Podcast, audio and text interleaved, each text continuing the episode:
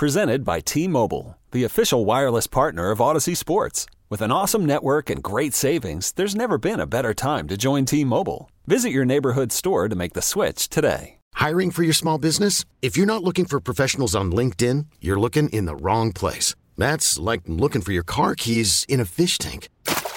LinkedIn helps you hire professionals you can't find anywhere else, even those who aren't actively searching for a new job but might be open to the perfect role. In a given month, over 70% of LinkedIn users don't even visit other leading job sites. So start looking in the right place. With LinkedIn, you can hire professionals like a professional. Post your free job on linkedin.com slash recommend today. Joining us now on the Schneider Orange Hotline. We th- This guy now has really become a friend of the show because he's been coming on the last couple of weeks, and it's always a pleasure to chat with former GM, now radio.com sports NBA insider Ryan McDonough. Ryan, thanks for coming on, man.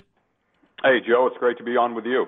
So, I, I want to get your thoughts first because um, we're already starting to see this bubble uh, taken effect here with the NBA, and we're starting to see them crack down immediately. One of the examples was uh, Richaun Holmes of the Kings. He just went out. I don't. He didn't really go out that far. He just wanted to pick up some delivery food and they said, uh uh uh, you you got to quarantine now for 10 days. You stepped out of the bubble. I think at least, Ryan, you have to appreciate the fact that the NBA is just going to have a zero tolerance policy, and that's the right way to go.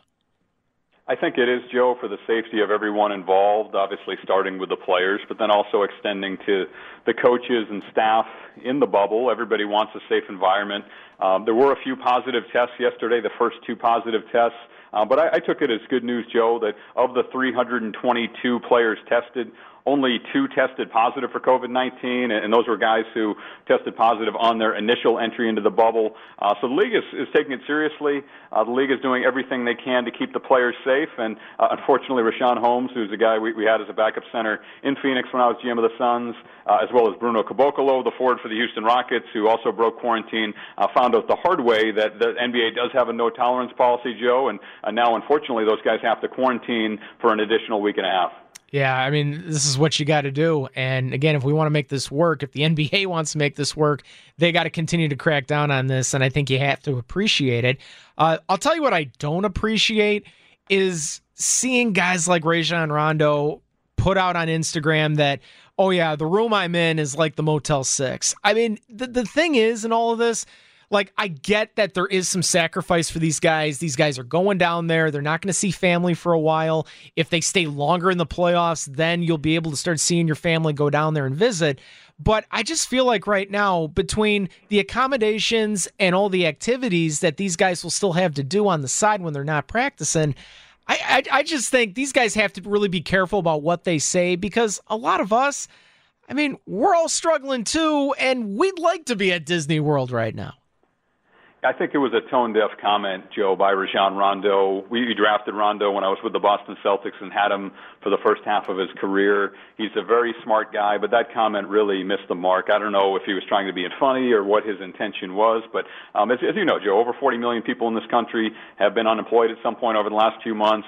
Uh, the economy is down. People are struggling. Uh, so nobody wants to hear that an NBA player uh, at a hotel which is, you know, rated four or five stars and seems very nice from the pictures and videos I've seen. Nobody wants to hear that um, the accommodations where, where they're staying, uh, also while they're getting paid millions of dollars to play basketball, is not up to his standards. I think that was tone deaf, and some of the comments about the food from some of the players missed the mark as well, Joe. But the good news is, as I look at the league as a whole, I think a lot of the players, especially some of the stars, Giannis Antetokounmpo and Luka Doncic, refuted those comments and say, look, this environment is fine for me. It's good for me. Uh, I'm just happy to be played a lot of uh, paid a lot of money to play NBA basketball and be in a safe environment to do so. Uh, so I, I think so the, the smarter guys or the smarter comments drowned out some of the dumb ones we heard when the players arrived in the bubble last week.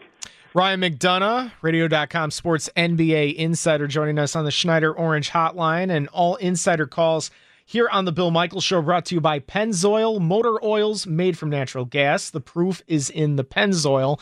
Let, let me ask you this. Um, for, the first thing is, you know, Jon Horst, the GM for the Bucks, um, he talked about the other day that you know he is he's going down to the bubble with his team. It, it doesn't matter. I mean, Jon Horst could have the ability to just work from Milwaukee and do a lot of things remote.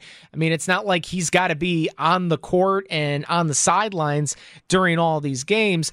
But what is it about a general manager just continuing to stay connected with the team and making that sacrifice going down there? Because I would assume, Ryan, if you were running a team right now, you would be doing the same thing as Horst, right? Yeah, I would, Joe. I think that connection with the players and coaches and staff is so important. Uh, keep in mind that NBA teams these days usually travel between 50 or and 60 people or more, Joe. Uh, the NBA in, in this environment, because it is limited and because it is restricted, have only allowed 35 members of basketball operations to travel, and that includes players. So uh, a lot of basketball ops staff will have to be left home, and I think for a guy like Jon Horst, who's a, he's a hard-working guy, um, you know, he'll try to fill the gaps wherever he can, or more than anything, take as much as he can off the coaching staff's plate, especially off of Mike Budenholzer's plate, as, as far as potentially communicating and calling people outside of the bubble and making sure that Bud and his staff have everything they need, and also the players have everything they need uh, to limit distractions and to try to make the environment uh, as normal as possible, Joe, compared to what what the Bucks players and coaches are used to when they have their full 50 to 60 men traveling party with them. All right, so I'm really curious if you were in that situation. Let's say you're running the Bucks and you go down there what how would how would you manage your time there down there? Because obviously you're going to have a lot of time hanging out at the practices. When the games start going every other day you'll be you'll be watching the games. You might be watching other games. But then i guess also what would you do in your free time just so you don't get stir crazy?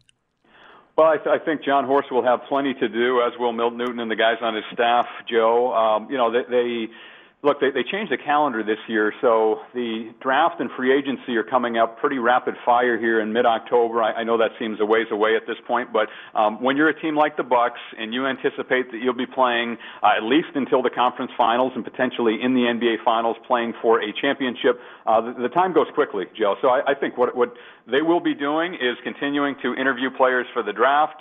Uh, they'll be continuing to prepare for free agency.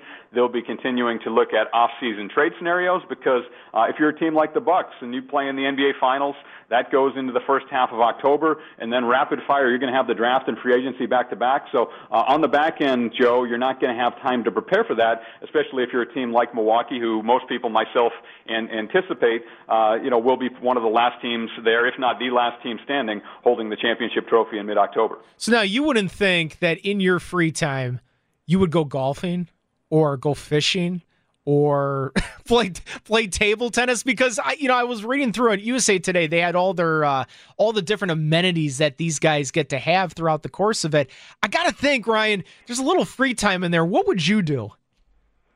Well, I, I think the life of a player and the life of an executive are pretty different in terms of no question, time. right? I, you know, I, I don't see Jon Horst being a guy who's out uh, shotgunning beers on the golf course with JJ Redick or Meyers Leonard, or you, you know, taking uh, leisurely boat rides around the lakes there in Orlando. Um, you know, I, I think for me, checking out the theme parks would be pretty cool if I were down there, especially if it were a group activity. The NBA has said uh, they're going to leave the parks open. Uh, Disney World and some of the other parks reopened last week, um, but at night, Joe, they're going to close them down and basically allow you know only individuals or groups to go visit. So I think that'd be pretty neat to go into Disney World, say, and then uh, buzz around either individually or with some friends, or even in a big group team setting after the theme parks are closed to the public.